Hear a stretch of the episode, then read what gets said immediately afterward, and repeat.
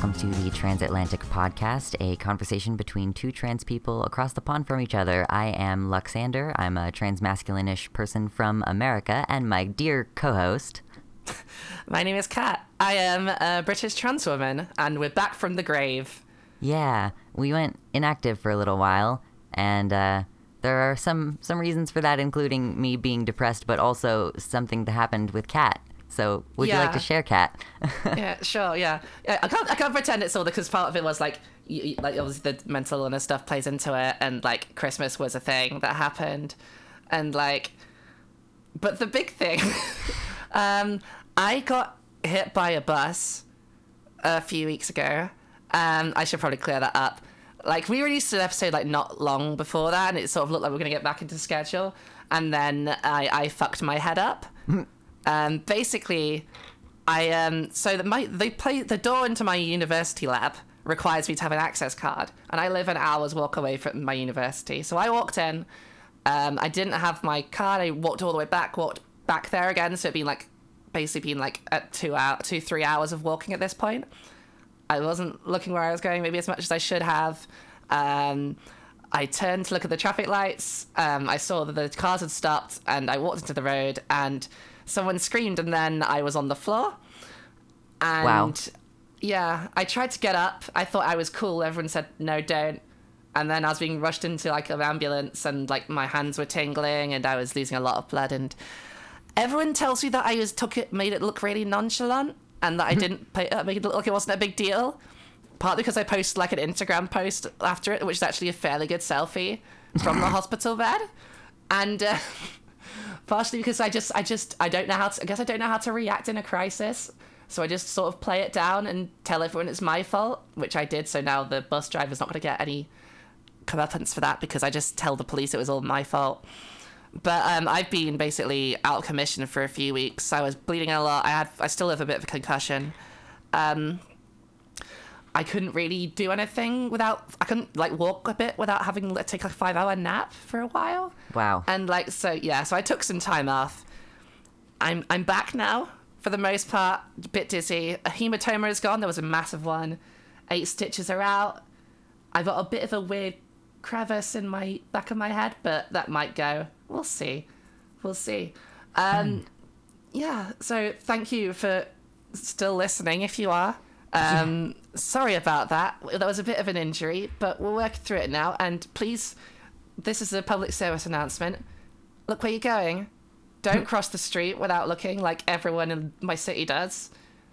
It makes it really difficult for me to try and be a good person and change my ways after this because they're all fucking doing it. and if you if you drive a bus, maybe don't swerve around the corners so quickly. I just because because people's Wise heads words. could get hurt. Yeah, I stopped Yeah. traffic in Liverpool um, Queen Square for about four hours, so that's a good achievement. Wow. Yeah, I and bet I got um, I bet there were a lot of pissed off people. Probably. I mean, the load of buses kept trying to drive past while I was literally lying in the floor bleeding, and like like honking at us like we were just like fucking having a party or something. Wow. Um, I also got um, a nice article written about me in um oh. what, in, in a local newspaper, and which was called um, "Woman Hit by Bus in Queen Square," and that was literally just all the article said. It was "Woman gets hit by bus in Queen Square, Liverpool." In Liverpool today, a woman was hit by a bus. Did you hear a woman was hit by a bus in Liverpool? It's like, I mean, thank you for acknowledging my gender several times in one article, Yeah. but um, I mean, you could have had a bit more substance. I'm all around to interview. Let me plug my podcast with you. They didn't Right. ask. I mean, I, I guess so. So, for the sake of the listeners, just really quick, I want to point out that this is the first time I'm hearing any of the details of this. I figured, I figured we would wait and talk about it on the podcast. And uh, most of the time, when I've been inquiring after you, it's mostly been like, "How are you doing?" and not like, "Tell me what happened to you."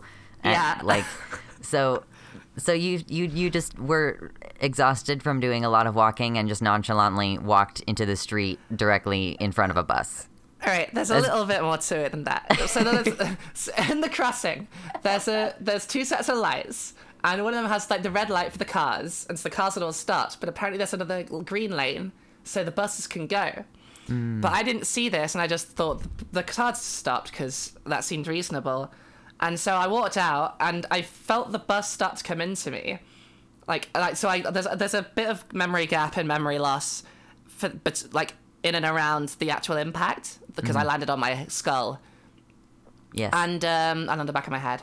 Everything else is mainly fine, but like I had like a lot of bruising on my side, and my whole torso kind of ached. But like I walked out, and I felt the bus like press against my arm, and so I thought, oh, if I lean into it, like the I guess the fucking Hulk in like the first Avengers movie, if I lean into it, I'll slow it down, and then we'll both stop together.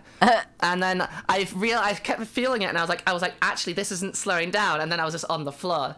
Apparently, there's a, there was a huge dent in the bus. So if anyone asks, um, I won against the 10A bus. Um, and I think the only difference, the only reason that it's still going and I'm and I had to take a couple of weeks off is because I had one health bar and the bus obviously has like multiple. I took a whole health bar off that bus. So basically, like, I'm like low tier character against like Bayonetta, and like I just, I think I think it's something that we should all keep in mind is that I beat up a bus. you tr- you tried and- to tank a bus. I did, I did. Oh no. I do play tank as well. I'm a D.Va main, so take for that what you will. Oh, that's Uh, well, hilarious. Yeah, it's good. I've, You know what's great is I just got Overwatch, uh, and Deegan got it a couple weeks ago, so I know who all the characters are. So I understood what you said there. that was that's very good. I'm enjoying this. I like it when we understand each other's references. just like Captain America, I understood that reference yeah. Totally. So that's happened. Um, I'm alive. We're both alive. We've been trying to do another one for a bit now, but obviously the crash got in the way. And then we had some technical difficulties the other day and other stuff of that nature. So just everything. good to be back. Yeah. Good to be back. Um, yes. Yeah, and please, for the people who I've noticed at, online, like, thank you for reaching out and being nice. Um, I care about you too, and we should hang out more. And now, now to the meat of the sandwich. Um, Yeah. So so we're ready to talk about the the topic today. I think we can get into the pastrami. Okay. Pastrami's a meat, right? Uh, that is a meat, I believe. Okay, Yes. good. It was either a meat or a cheese, so I was 50 50 Oh. on that. I've just looked at the email for the first time in a little while, and there might actually be one in there. Um, but that's not what we're Uh. talking about today. What we're talking about today is basically I have a video scripted that I have yet to record. Well, I did record it, and it was a failure. Uh, so I have to do, redo it. Wah, wah, wah. So that is a video about oppression and privilege within the trans community. And ultimately, uh, I'm going to try to try to answer the question of whether trans women have male privilege, since that's such a common thing to see around on the internet that trans women have male privilege, particularly in the radfem slash turf circles, and uh, it's something that I've thought about a lot for a long time. But uh, for Kat, I think this was a pretty new concept when I I asked uh, for input on the script because I figured Kat is a trans woman. Uh, she would probably would be a, a reliable person to ask about this. Um, and but that was the first time it had really been brought to your attention, really, like as something to think about as a trans related thing, right? Um, I wouldn't say it's the first one we brought up, but I think it's one of these things that like, you know, when you're first like getting into this stuff, everyone has an opinion on it. I think for so long, my stance has sort of been in the back of my head, and I only really guess vocalized it when we were talking. That I think it's um, not. I think for in a lot of discussions, it's not the right question to ask. So when it's being brought up, it's mainly being used to like f- people looking for a fi- fishing for a way to call trans women men.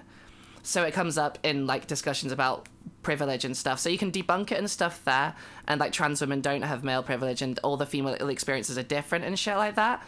Like, but if I'm being, but like if I think about it and I try and be objective instead of just like reacting passionately, it is a bit more complicated than that. And I feel like reading a lot of stuff on the internet about people, I, well, the way people react to this question, I think people do react very viscerally to it, and a lot of people basically they come into this th- this this um discussion, and they see something like, oh, trans women grow up with like male privilege and stuff like that, and they say like, well, I had a like awful fucking time of it.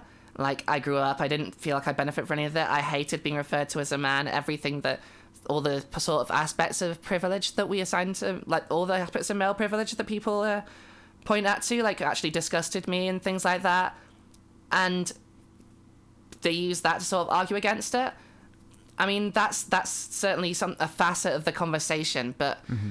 i think in general i cannot personally if i really think about it maybe a few maybe like a year ago i would have fought against this but I did grow like I didn't I wasn't a particularly feminine guy besides the fact that like I had like long hair and shit periodically. Like I could grow a beard eventually and like no one gave me shit. I grew quite large shoulders and like I I've been in places where I've know I can think back and think of times where like I've mansplained and shit and like where people have taken me much seriously than female colleagues and like I think I undeniably had male privilege to an extent the difference is that you don't that you kind of give it up and lose it. So to say that trans women have male privilege now is sort of a bit a bit silly, unless like you re unless they're like you're making some disingenuous comment about non-passing trans women, in which case probably not true either, given that the amount of shit non-passing trans women get. Um, Yeah. Non-passing in scare quotes, I suppose there. But like most people seem to bring it up. They but it's brought up in a large part to basically say the trans women aren't women argument and there's other better arguments to, there's other there's other ways to debunk that without going into whether or not you're privileged, because i think it's distracting question from whether trans women are women. And i think the way that black women experience privilege different than white women lower class than upper class and things like that that's also a difference in privilege. But it's also male privilege is a very distinct thing and i wanted to get that very clear because i don't want some fucking turf YouTuber or whatever, or like someone on Reddit's like saying that like I don't think I ever had male privilege because I I I know I did, and I'm sorry if other trans women don't feel like they did. Maybe you didn't, but I know in my experience at least, and I'm not a sociologist, that it did happen, and so ex- losing that experience and sort of realize a lot of the the um the socialization aspect of transitioning from male to female you do sort you do sort of see sexism sort of unfolding in front of you. Like the more you pass, the more you experience it and stuff like that. And I think that's really eye opening. And I think it's as much as I think most of the time it's not a question that the right question that people are.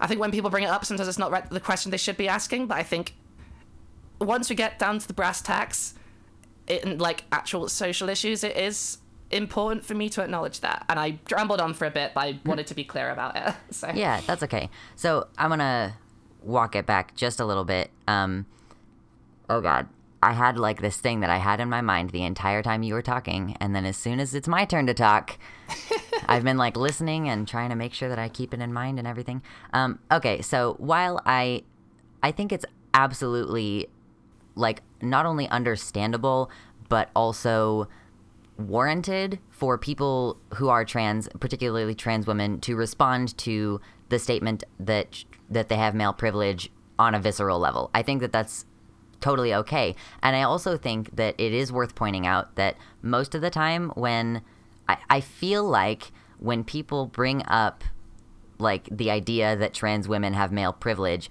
it's typically in combination with discussing the ways in which they were socialized as male. And so like that's used as a tactic for silencing trans women who are you know being too outspoken or something like that. Like oh you're just bringing your you know male socialized male privilege dominance into this women's space and speaking over us. Like i feel like that's the sort of context in which this comes up which is why it's such a charged subject in the first Yeah. place and then and, and you're right that like ultimately it en- ends up obscuring the more important aspects of it and like ultimately is a way of just throwing trans women back into the well no but you're actually a man like type Yeah. situation um, but like as something that you can look at sociologically i think that it's it's an interesting thing to look at and think about as a, a bigger question than just whether or not trans women have male privilege. And uh, you you you said that you like apologize if that invalidates the experience of people who like like if your like your experience doesn't doesn't invalidate anyone else's. Um, but like there are trans women who felt like they were women from a very young age, um, or like girls, whatever. Sorry. Um, Yeah. And then there are trans women who like didn't realize it until later and so like maybe they felt like some kind of unease is generally if i'm talking to Yeah. a trans woman who didn't like know for for sure that they were trans before um and like gender issues didn't become a thing until later in life it was it's typically like oh i just kind of felt vaguely uncomfortable and didn't know exactly what it was Yeah, like me. Yeah, yeah. So like that's like the most mild case of I knew I was trans before, you know, and and so like, but and then there are people who like like Zinnia Jones for example, who I. I think may have described like depression being related to n- having dysphoria, but like for the most part was okay identifying as a boy during her childhood, and so, like, that might be a person who you could point at and say, like, they experienced male privilege at one point, but trans women, as they exist by definition, typically don't, because the majority of trans women are presenting themselves as trans women. I would, I Yeah. would think, I would think that the majority of people who identify as trans women are not still in the closet. Maybe I'm wrong. yeah, I think I think that this is the this is the thing, and you raise a good point, is that every trans story is different and every transition story is different. So you can never to make a sta- statement like trans women have male privilege, trans women don't. You have like, and obviously like at a certain point during transition, you do give that up. That's just a a thing that happens at a certain point to passing in quote unquote trans women. Um, and trans women who are out when even when they're not passing because it becomes a whole different thing and a whole different set of prejudices are brought, up against them and they're you know then the privilege is pretty much gone at that point. Um but like you know like if someone grows up and they're like and they transition like when they're like when they're a child when they're a teenager and stuff they lose the sort of oppression that they don't have the sort of the same sort of experience that you would like have being like an grown being like living as an adult male for a while and things like that. And i think like that's why I use it as my specific case. Like, I don't speak for everyone, and I'm sure, like, if I'd have transitioned when I was much younger, I wouldn't feel the same way because I really didn't experience the world that way, and I sort of wasn't really taken seriously until you're older and things like that. And of, if I'd have been out, like, when I sort of had those feelings, I would have transitioned when I was a fucking kid, when I'd realized what they were, and then I wouldn't really experience that at all because, you know, kids experience are very different from adults, and you can't really factor that in so much. Yeah. Um, but like, and then, but so this is all important. There's a lot of nuance to it, and I think what I'm trying to what I'm trying to get at is like, in in the intro, like obviously it's a heated topic and all this stuff, and all the stuff around it means that we do it does mix the message a bit, and I think ultimately trans women have a different experience of privilege no matter how you do it anyway because of this of, because of dysphoria and things like that. And it's not ultimately the same as, as cis men maybe but it's also for me it wasn't the same as cis women because i was passing as a man and things like that. And i think if we're to have a a nuanced discussion about like feminism and privilege and intersectionality this does feed into intersectionality and the different experience of different types of women.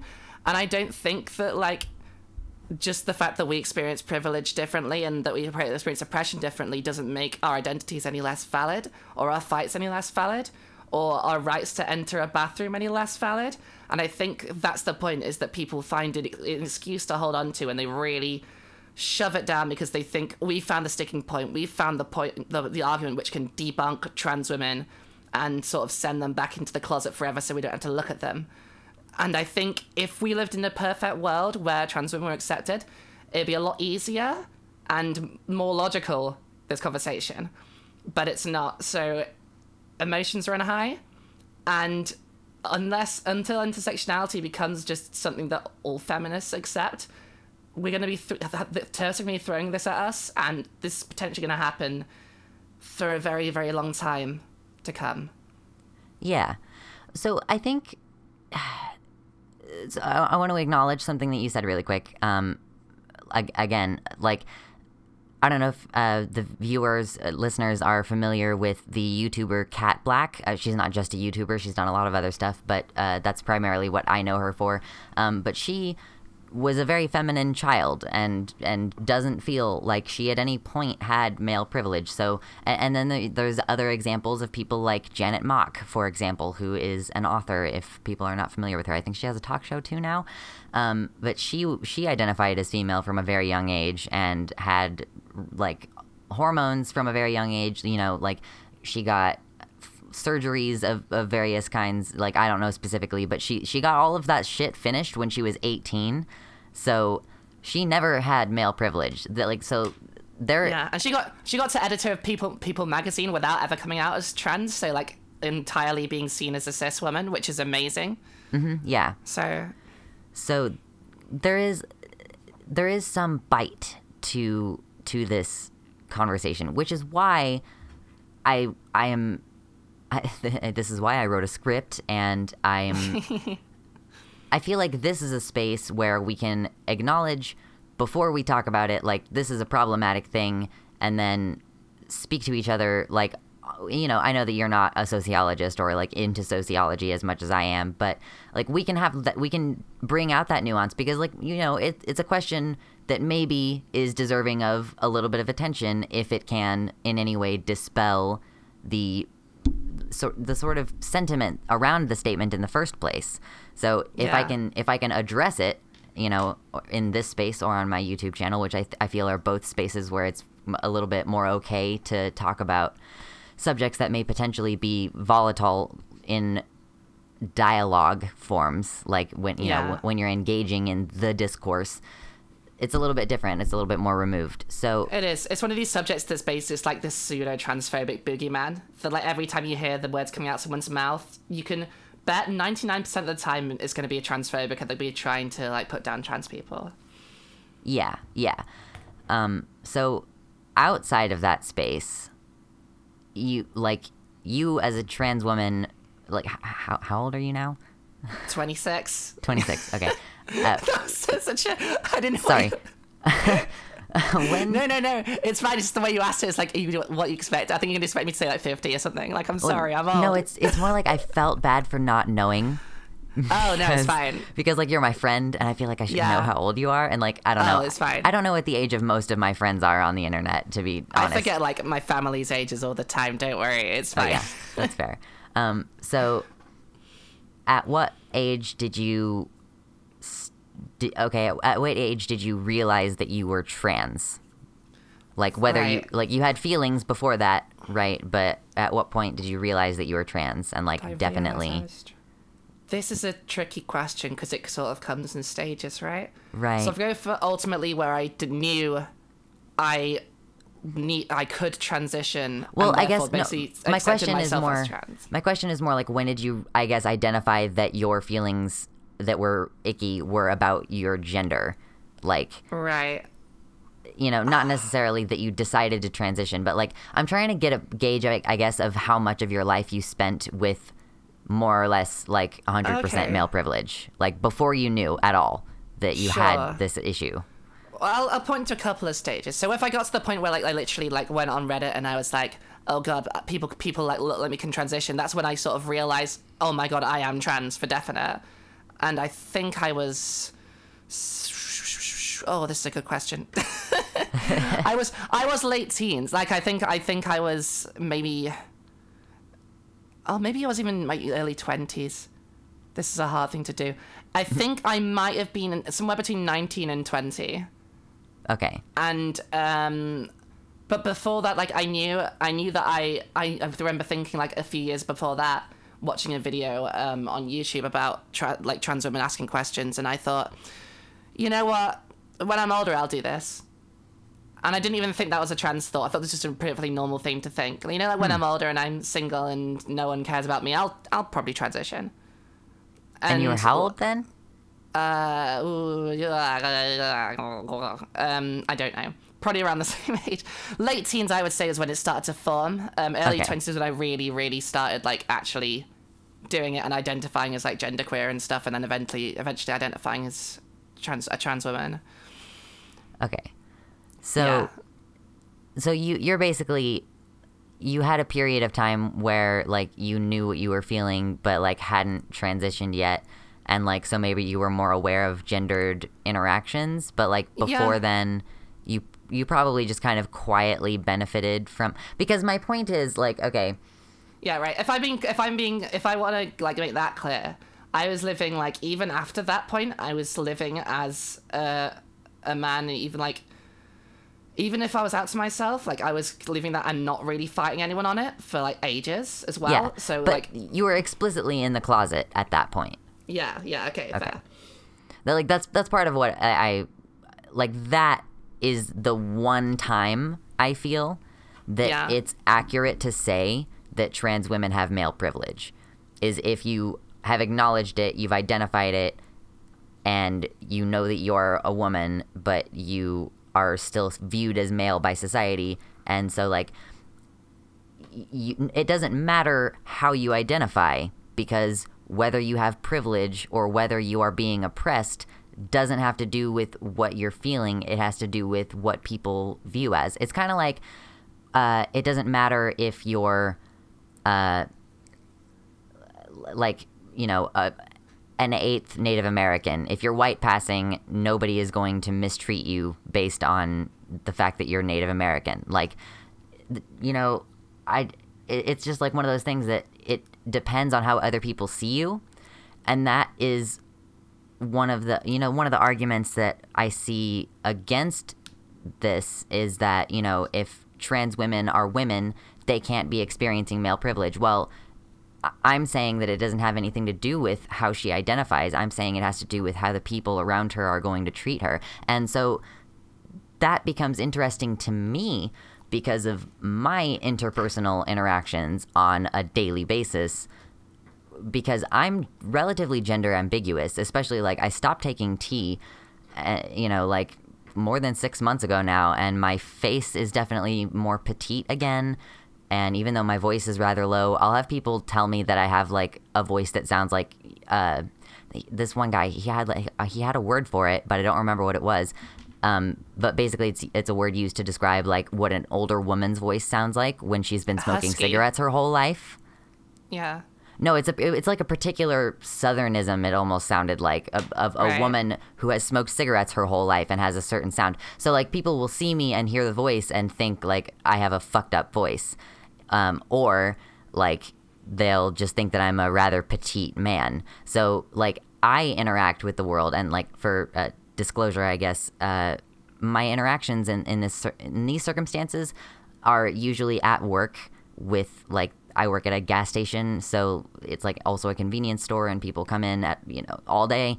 I deal with hundreds of people a day, and I will get gendered differently throughout the day. Sometimes one person after another, it will be different. So like I'm coming at this from a perspective of what have I observed, and what I've observed is that it doesn't matter that I never actually identified as a woman. Like I identified as genderqueer before the time at which I would have started identifying as a woman. I was like 15, like 14, 15. So I was like, okay, I'm a girl. I can comfortably say that I was a girl growing up, but then I was definitely never a woman. But up until the point that I started taking testosterone, and even still sometimes now, like the world viewed me as a woman, and so I have close feelings of like companionship with women when it comes Yeah. to social issues because I was treated like a woman, and so it's like it would be nonsensical of me to say I've never been I've never had any misogyny directed towards me. It's not possible because I'm not a woman. And like so it seems to me to be equally silly to say, well, I'm you know, I'm a trans woman. I've never had male privilege. It's not possible that anyone could have given me a benefit that I didn't deserve because like because it doesn't have anything to do with how you identify. That's my whole thesis on this subject is that Yeah. privilege and oppression are things levied against you based on how you look. And like trans people experience a range of different like i have experienced homophobia even though i'm not a gay man. I've experienced uh, like a different kind of homophobia in that i've been called slurs for lesbians. Uh, i've had people think that i'm a trans woman. And you know, like it. I have a person at work who won't like who like a customer who will not speak to me because he thought that I was hitting on him one time and he perceives me as male. Like so I have all these different experiences and I so I find this question more interesting and I guess I I am allowed to be a little bit more detached from it because it's not primarily like the talking point isn't primarily used to invalidate my gender. Yeah, I think the, the thing is that I think you're right because there's so much nuance to this question, and just we no one ever gives enough time to really discuss it, and like we can't really in a space where we're current where trans women are constantly like gender identities constantly being questioned. We can't have the nuanced discussion it sort of needs, which is why intersectional feminism is something I brought up and I think is important in this. Obviously, like you have your own set of problems once you've once you're out and stuff to yourself, and you're still being presented as like given like being treated as a man. Like you're not experiencing sexism for p- passing as a woman, but maybe you get some distress or whatever. But that's separate from the whole privilege thing. Um, I think I think it was interesting. You were talking about like um, being like sort of feeling solidarity with women and stuff like for experiencing sexism because like Rhea Butcher was saying a very similar thing on um, Queery, you know, the podcast um, by Cameron Esposito, who's um, Rhea Butcher's wife. And Rhea Butcher, I believe, is non-binary. As I say believe, I'm pretty damn sure. I'm Um, this- unfamiliar with this, just for the record. Okay, they're two comedians and they're married. Um, um, so, but they were talking about this because um, Cameron Esposito is saying that she's pretty much she leans into in towards non-binary herself, and Rhea Butcher is non-binary, but they still sort of like identify with women and really like they play up the lesbian logo because they've really sort of been painted with this brush. And they've been given so much sexism for a while that it's really hard even like acknowledging when they're non-binary to like really get away from that, which I think is interesting and also sort of kind of an interesting question about like how your identity defines you and stuff and like letting the world dictate how you see yourself, which is kind of a discussion for another day, I guess. Um, another thing that I thought was interesting, given what you were saying at the beginning, I wrote this down so I'd remember, um, is with being perceived a certain way and being treated a certain way, no matter how you identify, right? Um, this goes back to passing and stuff, which is a thing we talked about again and will probably come up at some point again because it will inevitably like lead into a lot of these discussions despite it having been a very murky area and things like that. Um, but so like there are cis women who pass as male just regularly, or, like especially like a lot of butch cis lesbians. And you can go online, you can see discussions about them being called like sir and stuff, and um, and being harassed in states where there are now anti-trans bathroom laws. Yeah, and being kicked out of bathrooms, and like sometimes they might experience like what some women might call male privilege. I mean, it's a different thing, and someone this is a point at which I would be happy for people to argue with me about because I think it's probably my most flimsy point yet. But given the way that this discussion is going, I can't fault my logic here right now. I might be able to argue against myself in a bit. But you can experience that as a cis woman if you are if people ex- perceive you as a man. And you know there were pe- there were trans people in the like edward in like the victorian times who like before like testosterone was freely available.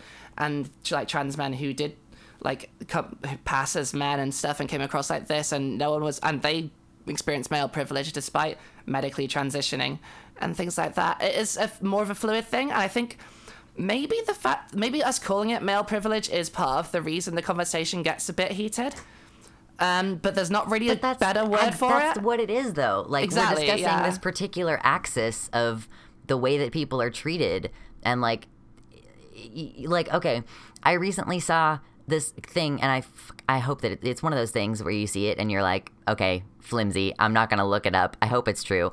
Um, about like two female pirates who both pretended to be men. oh that's totally a thing Is really it's real? Okay, Yeah, so yeah. do you know the actual story? Because if Is you could tell Mary, it better. Mary Read and and Bonnie? I think I can't remember exactly. Yeah, but but they like they both posed as men and fell in love with each other, and one of them uh like exposed herself as a woman and was like, "I'm in love with you," and then the other one was like, "Also, I am a woman."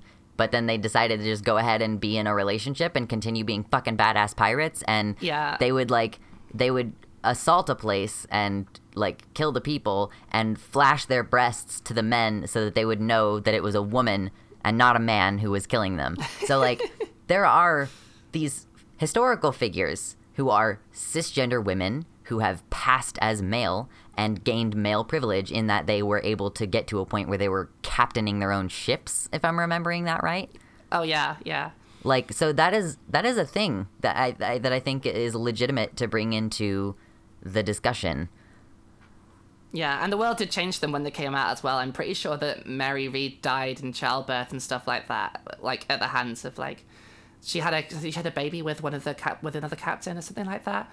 So once the her she was exposed, sort of like lived as a woman again, she could sort of get all the all the other stuff back. Um, but no, Yeah. it's, it is yeah. I don't know. Like I was just as I was saying, I knew that was a silly thing to say. Like I don't think there's a better word for it, but as long as that is the best word for it, these discussions are going to happen. And if we can get a conversation in which transphobes are not involved, I think we can have a really interesting and nuanced discussion about this with Yeah. intersectional feminists. And I think us as trans people, maybe we don't have enough outside perspective to really get down and dirty with it. And I think especially as two white trans people, um, we Yeah. don't yeah we're not intersectional enough to really get all the nuance of this because because privilege is different for different races too like the privilege that like a cis man gets compared to a black man are different i mean they both experience male privilege but in different ways and Man, this is fascinating. I'm so glad that I'm sorry I said man.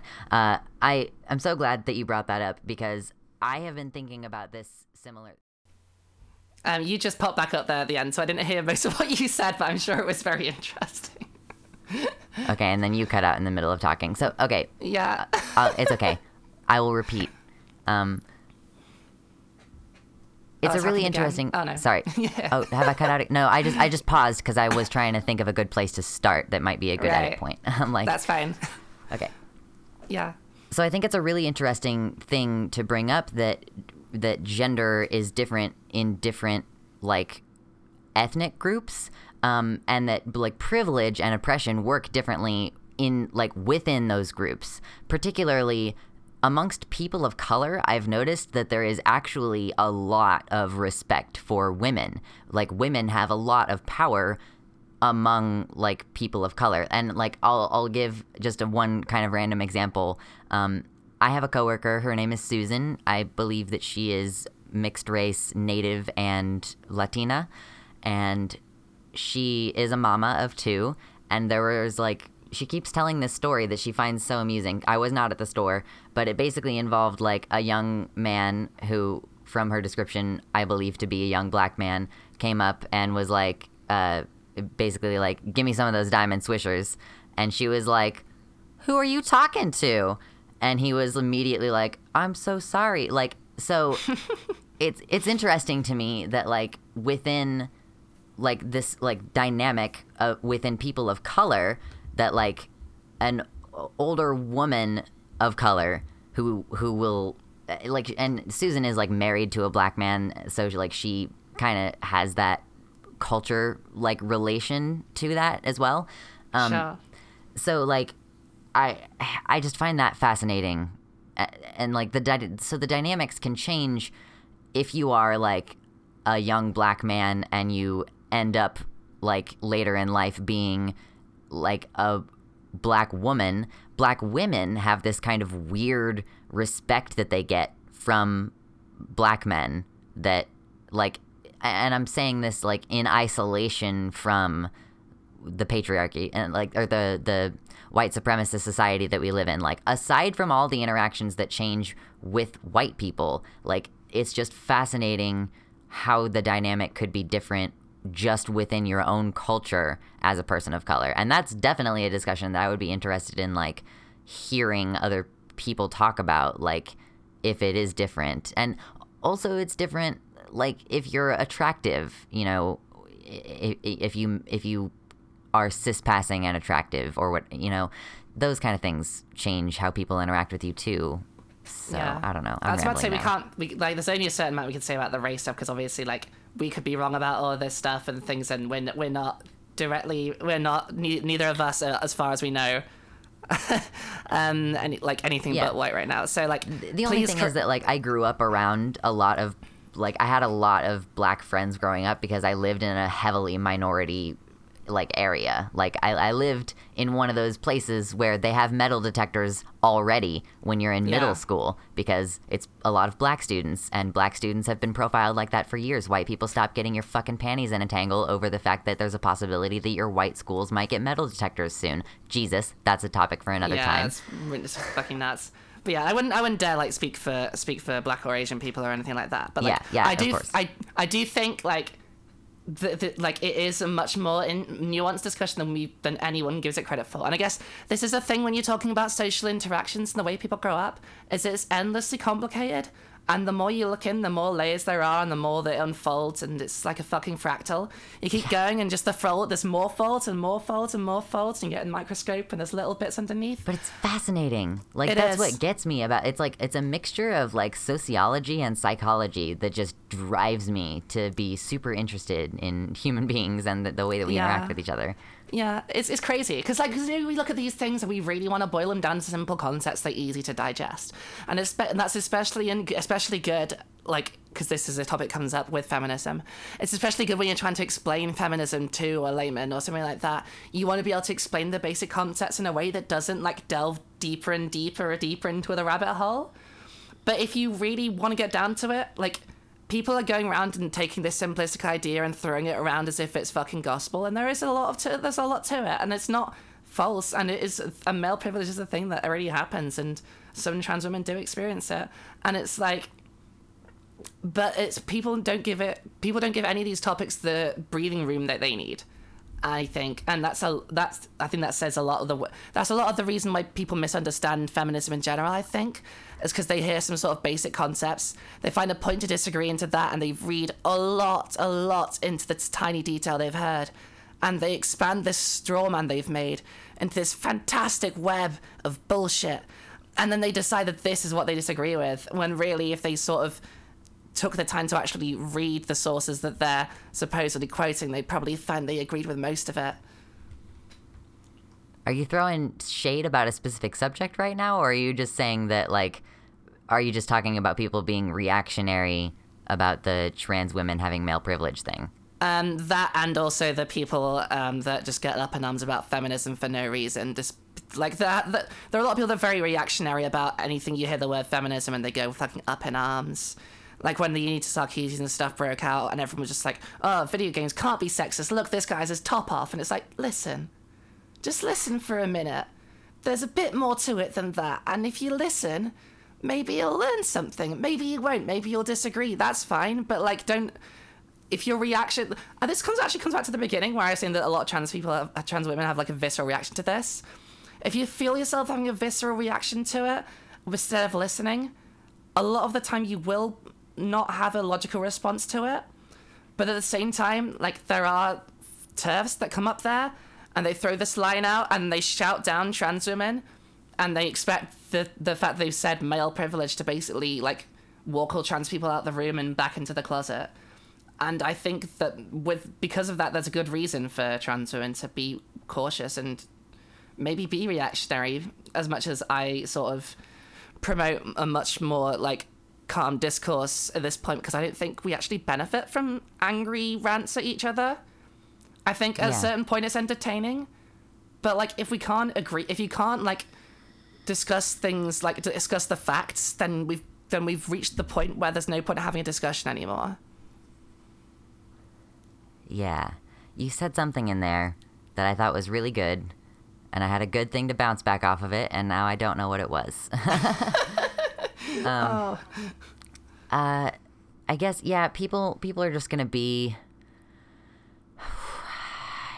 There, there's always gonna be a reactionary response to something that is said with the intent of riling you, which is the thing about this. And I guess like to an extent, it's not a question worth answering because of how much it distracts from the issues, because it's only being used as a rhetoric, t- like specifically to make, tra- like you're saying, like a way of making trans women be quiet and, and no longer part of the conversation.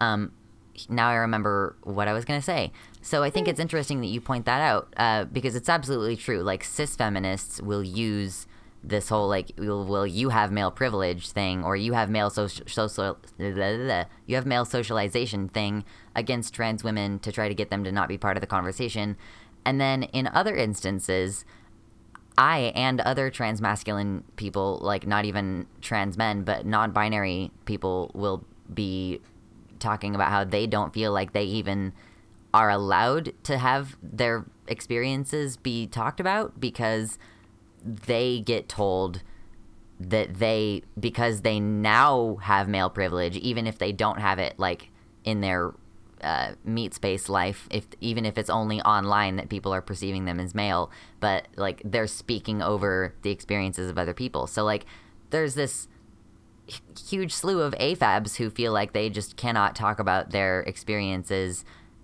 as they've related to misogyny because oh well you're you know you have male privilege now so you don't have a voice in this. Like whereas i think it's more interesting to acknowledge that trans women and trans men and non-binary people but like everybody has ex- like everybody who's trans has experienced some range of gender and experienced some range of privilege and oppression you know it, if you started really young then that's one thing. But like for a lot of people, like there's still some degree of having different people view you differently and therefore treat you differently on the basis of specifically your gender.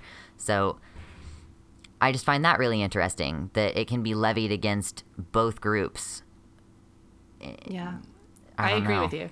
I what I was gonna say, I was gonna bring this up because especially with the non-binary thing, I think it's important to ask you like what are your experience specifically like since like sort of transitioning like because i know that you said before you sort of passed as like male female a trans woman a trans man like every point in your life people see you as something different basically. And like how that sort of affected the way you view this if you can talk about that? Well that's kind of the meat of of where like the, the, my personal experience is like where all of my most interesting thoughts on this come from.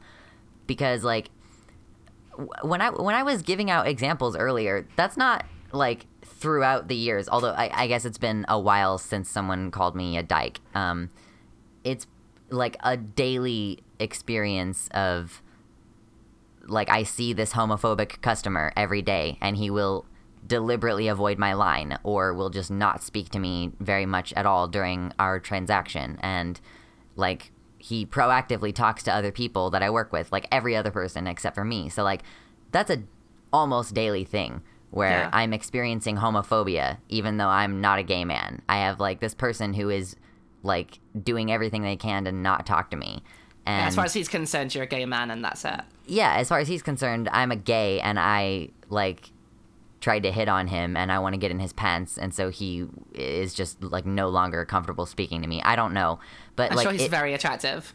Oh god, it's the mm, no. He's annoying and like the reason that he thinks that I was flirting with him is because I know that he annoys everyone. Like and he deliberately is like loud and obnoxious and there was like one like a couple of times where he was, you know, trying to banter with other people and they're like annoyed and so I was like proactively like getting like responding to his jokes even though he, they weren't necessarily directed at me because i was trying to like deflect attention like in a way. Because i just know that this person is fucking annoying and he took that as me trying to flirt with him. And like it so it's obnoxious. So yeah my my personal experience heavy like heavily weighs into this. Um like i started passing as male like i started being able to pass as male consistently at like 10 months on T, which is when I got hired at the post office, and I was 100% stealth at that job.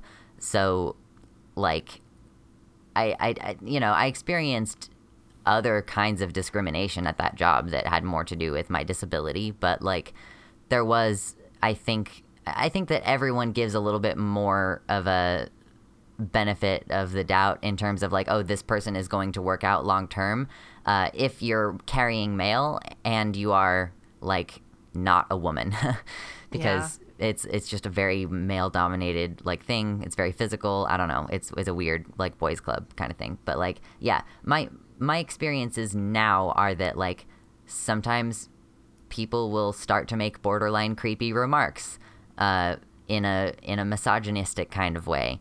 And uh, you know i'll have to like curtail that. And and like so i i deal with that on a now basis. And then on the same day i'll have someone definitely like come to me and ask me instead of like my female coworker how to solve a problem you know? Yeah. it it so yeah. My my personal experience is that like like that is that is that's why i'm so adamant that it has nothing to do with who you are. Because i'm non-binary and the only kind of like discrimination that you can have in that way is for people to just be like i don't know what you are or to call you it or something like that. So like it I- i don't actually experience non-binary oppression very Yeah. often. I experience binary gendered oppression which is a weird thing in and of itself i can't believe i just said that that's such a weird wow I mean, the sad thing is, like, once people are more aware of non-binary people, it's going to be a thing that starts popping up, really, and then that's going to be a new thing we have to deal with. Well, online certainly, yeah, and like Yeah. there, there's a possibility that people see me as gender ambiguous and like are cold to me during our interactions. Like I sometimes have people who just are cold to me, and I'm like, I don't know if it's just because this is how they are, or if it's because they think I'm a fag, or like, you know, like I don't know what the thing is exactly, but there are just sometimes people who I suspect might be treating me differently because of something that they perceive about me, but it's not something I can pin down. Yeah. Ugh. It's complicated. Yeah, it is. I think I need to get out of customer service. Maybe you do. I need. I found. I found it exhausting, to be honest. Kudos to you for managing to do it. I can't. I, I can't. I, I just tough. can't do it. Yeah. Especially as someone who does suffer some from from a fair amount of social anxiety, it's just something like, ugh, no. I like. I avoid like shops that don't have self checkouts. Like I really Yeah. do, and I think that's pretty reasonable. In my personal life, I am very much the same. Like when I'm at work, it's basically just like I, I, the social anxiety has to get turned off and is just exchanged for a generalized anxiety about being at work. yeah. but all the social stuff gets a lot easier. we just need to get people to contribute more to your Patreon so we can just I, I have to actually like work more though. That's the yeah. thing. That's the problem. uh, there's always something, isn't it? Always Maybe now that we've recorded this podcast, I'll get off my ass and like record my video tomorrow morning so that the podcast doesn't come out before my video. that would, I mean, that's probably a good idea. I can leave it a little bit if you want to to release it, but Ah, I'm not that worried about it. Like, I'm sure that the overlap is relatively small and it's whatever. maybe we'll see. We'll see. Um, It'll be more put together in the video anyway. yeah, yeah, yeah. So I think next week is next time is like the twenty fifth one. Like I know that's we need to. Is it the twenty fifth one next? I think it is. I don't know what number we're on. What number are we on? I think we're on 24. So I don't know if we need to like act like it's a big big deal or something.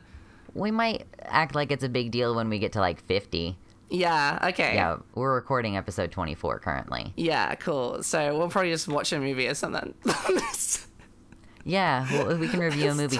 I I really need to see Black Panther. I haven't yet. I really need to. I'm seeing it tomorrow. I was gonna see it on Sunday, but then I didn't follow up with Deegan about it, so it didn't end up happening. Sunday Ah. was yesterday. What's wrong with me? I've heard it's worth it. Yeah, I've heard it's worth a go. I he- I hear good things, and I am also a big Marvel fan. So, but I've never really read Black Panther. So I just want to only- contribute to its box office success. Like that's why I want to see it in theaters. I want them to make more Marvel movies that aren't about a white, a straight white dude. That's Yeah, what I real. want. And I- then I'm hoping that, that then it goes back to the comics creators who just literally cancelled all the series that aren't about a straight white dude, and they can bring back all the books that I like that they just cancelled. Marvel, shade on you. I mean, I will read everything. It looks like it's going to be a really good year for you, and looks like everything's going to be really interesting. But I also hate you for what you did to all my favorite characters. And if you get rid of if you get rid of Laura as Wolverine and put Logan back, I'm gonna just cry. I will cry, and I love Logan. I think he's a great character, but but Laura, an all new Wolverine, and eh. I'm already going to look. This is a very niche conversation. No one cares about this, but I'm already like salty that Hawkeye got cancelled and fucking Jane Foster's Thor run's going to come to an end, and it's like, I just want to see more representation, like in the mediums that I love. And as soon when you when you get a jumping on point for people like that, you give more like women and POC characters in, and then you just like get them all away. It does sort of give the message that you're not welcome anymore. And yeah, it's like, oh, we problem. tried this out for a while. Yeah, obviously you don't want to read us. Well, we don't want you. It's like I did. I bought them. I've got a lot of the Thor comics now, and they're all the ones with Jane Foster. Listen to me. You tried uh, to ah. vote with your dollar. I did. Never mind. Uh, so, yeah, I, am uh, maybe I should, I should just like start a vlogging channel because I, I, all this stuff I talk about, and I say the same things to a bunch of people, and it's all the same shit. Maybe if I'm in an official capacity, I'd actually like get out my system. Yeah, like just get a finished product out there so that you feel like you can stop fucking talking about whatever it is. Exactly. All right, coming soon, my YouTube channel. I'll tell you when it happens. If it does, it might. It probably will because I've been thinking about it for a long time. But it's talk about terrible. comics. I could. People don't read comic, watch comic videos. I do, but no one else does. I mean, I, I'm subscribed to several channels that talk about comics. Like, I don't necessarily watch those, but obviously there's a market, or the like. If it's if it's a big channel and they're bothering to still do it, then they're still getting enough money doing it that it's worth doing. That's true. I'll take that on board. I need to talk about it. I think someone's gonna someone's gonna watch it and they're gonna get a lot of hate speech and maybe the reaction to my shitstorm videos will earn me um, a place in YouTube land. I don't know. Anyway, I'll just hitch a ride on your fame. Exactly. Even though you like I had a channel before and it's much higher quality. yep. Patreon.com slash Luxander if you want to contribute to that. Oh, yeah. Also, if you want to give the podcast some more money, I had someone earlier asking me on Twitter whether we were going to do whether we live streamed our recordings so they could watch them. And um, I said to them, if we get paid enough on Patreon, that could be a good idea. But right now, given like it's probably quite complicated to set up, and like there's time constraints and things, it's not financially worth it right now to like stream it live. But if we yeah, to... like the we would have the. W- it's just the way that we would have to do that would be like basically I would have to create a room on my Discord server for us to talk in and then open up permissions for people to join the Discord call. Like that's like but they would be on mute. Like everyone else would automatically be muted. That's like yeah. the only way I can conceive of doing that. Yeah, it could work if we have like people. I am gonna say like if you give us enough money, we'll do it. But like I'm not yeah. gonna put a, I'm not gonna put a number on it because I don't know what that costs and I don't know how much effort that's gonna be. Tell us so, what you think it's worth, people yeah, in the audience. Exactly. How much money do you, will you throw at us to get live, uh, live podcasts every month? Exactly. And yeah. um, so when I eventually put up my GoFundMe for my facial surgery, which I probably will do as well, don't don't think about that. That's a different fund. This is a different fund. Give us the podcast money and that money, even though that money doesn't exist yet. And I might not even do it, but I definitely will. Um, I'm getting like paid nothing. Um, awesome. yeah. Um, so we usually ask for like we can if you can follow us on like Facebook and Twitter and stuff. If you want to actually talk to my personal Twitter because people have been doing that now, you can do. That's at Jenga Jam. Don't ask. It's a Homestar Runner reference from ages ago. Mm-hmm. I, I don't even get that changed. I don't you know. You can. Well, I might change it.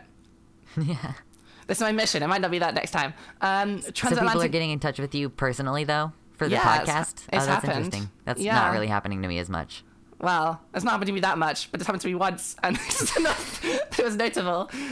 It counts. Um, okay. Yeah, it's it's a thing. I was excited. Um, hi, fans. Um, fan. Um, yeah, transatlanticpod at gmail.com. Transatlanticpod at gmail.com. That's the email if you want to send us some questions. Um, we might answer a couple next week if it's 25. That'd be a good idea to do. Film review and a couple questions, maybe.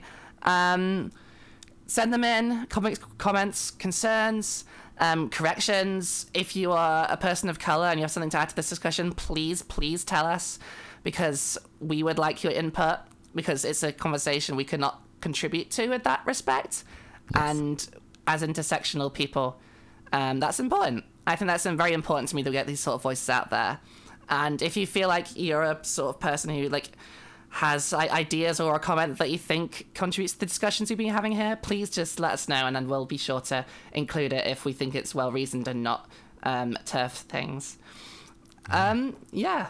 And um, yeah, go patreon.com slash Luxender, patreon.com slash transatlantic, and have a good day. Don't get hit by buses. George Gad's music. By George Gad's music. Thank you very much. Um, George Gad, Runaway, theme song. It's good. Um, he, I didn't run away from the bus. Um, That was a problem.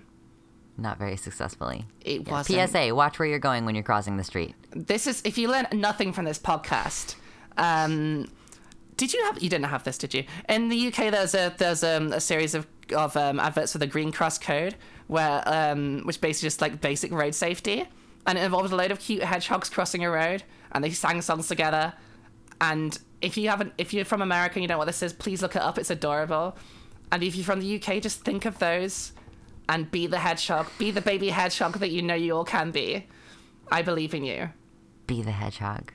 love Mama Hedgehog. All right. we'll see you guys next time. Bye. Have fun. Ride